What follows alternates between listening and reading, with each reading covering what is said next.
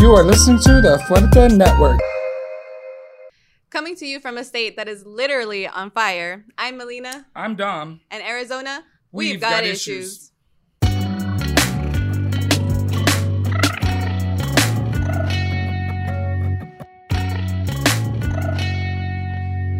Ducey just signed a 1.9 billion dollar income tax cut for the ultra rich. Right. And in November, Arizona had just voted on boosting funding for education, right? Prop 208. Exactly. Yeah. And so the estimated $827 million a year in new money will still go to schools, but it's going to be taken out of the general fund where that money goes to other programs. It's supposed to go to other programs. Right. So now those programs aren't going to have funding? Exactly. So instead of having more money for these programs, it's getting taken away. And the breakdown is that the average person earning between $75,000 and $100,000 a year is going to save a whopping $231 a year. While, wait, wait for this, people earning $500,000 and $1 million a year will save more than $12,000 a year? A year. So if you're already making $500,000 a year, you could save twelve thousand dollars a year in taxes. But if you earn a hundred thousand dollars or less, you're saving less than a dollar a day. Exactly. That's insane. That's a little insane. Exactly. You know, I bet these billionaires are, you know, drinking wine and caviar at the Capitol. Well, shoot, I would be too. Yeah. Well, let's go to the Capitol and see what they're thinking. Death to Prop 208. Oh, death to Prop 208. A painful death, I think, too, because some of those teachers, man, they poured out their whole summer getting signatures. All we are saying is give greed a chance. All we are saying is give greed a chance.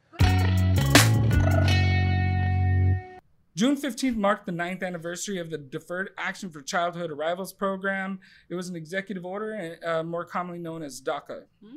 Fuerte and other organizations met outside the Capitol that day to hear stories from different DACA recipients, myself included, calling on elected officials to pass inclusive legislation that provides a pathway to citizenship, citizenship to not only DACA recipients, but the other 11 million undocumented families in the country. Yeah. So, um, of course, this was a Obama uh, executive order which the um, Republicans challenged in the courts, mm-hmm. and during Trump's administration, we won that case. And it was a huge win for our community. Right. Right.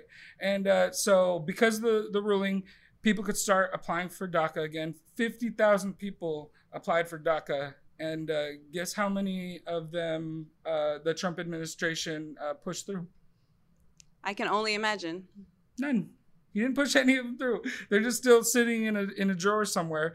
The Trump administration just completely ignored um, fifty thousand people uh, applying for the DACA program. And now it is up to the Biden administration to finally do something with these teenagers, these young adults that are waiting to start their lives with DACA, which is just, just the beginning. And so we're really looking at the administration now to do something. Do better, Biden. Introduced during the budget hearing was an amendment to eliminate all civilians from the Civilian Review Board on police misconduct. You heard that right. And so members that will make up will be current or former police officers, which pretty much defeats the whole point of even fighting for the civilian Re- review they, board in the in the first place. They were already exactly. And so uh, Police will now be able to hold themselves accountable, as we know they sure always do, um, following the public outrage of obviously police brutality, everything that's been going on in our communities. And hopefully, you know, they will be able to create change within themselves. But yeah, I'm not sure if that's to work.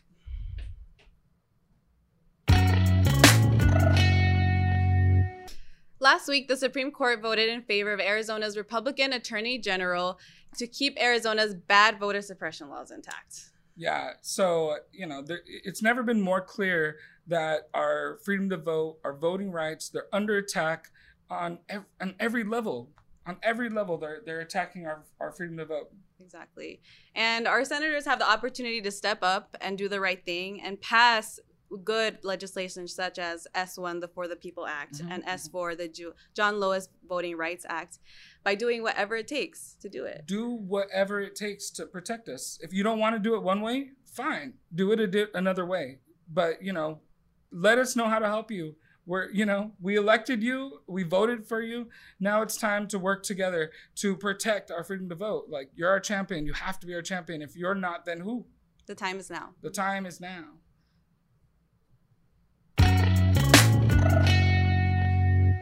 You know, I I was out I was out uh, at First Friday and I saw some uh, some dancers out there that I think uh, Sinema should relate to.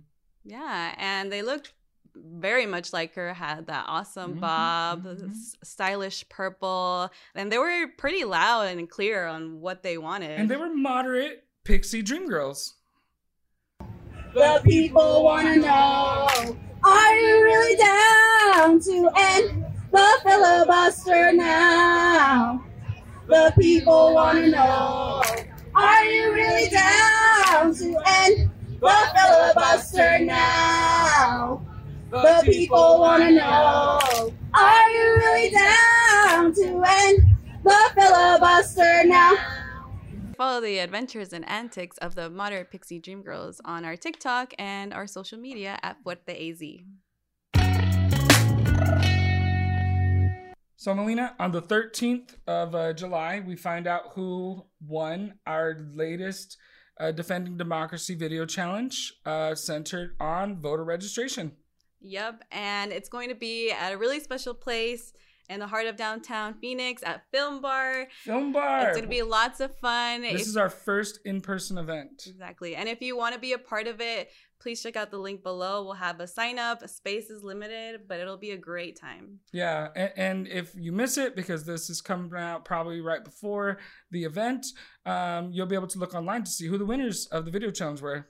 Also, on the 21st of July, we're having our second in our Healing Through Art series.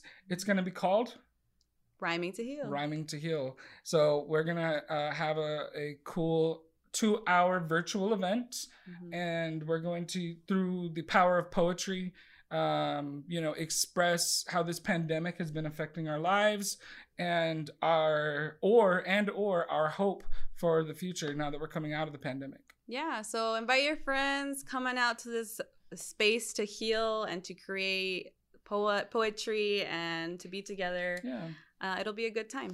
And if you want something more private and you want to be able to talk about what's going on um, because of the pandemic um, or anything else you know we have our healing circles which are basically group therapy sessions with a licensed uh, therapist and those will be starting in early august And it will be also offered in Spanish. So if you know anyone that is in need of some therapy Mhm. and only speaks Spanish, they are welcome and we're here to create that space. you know or if you just sort of receive that kind of language better in spanish you know. Right. This has been episode 5 of We've Got Issues, a Fuerte Network production in association with Frecuencia Alterna. Today's episode was hosted by Melina Fonseca and Dominic Medina, produced and edited by Danny Orona, graphics by Senia Orona and Danny Orona, the music by Dominic Medina. The thoughts and opinions expressed by We've Got Issues do not necessarily represent those of the Fuerte Arts Movement.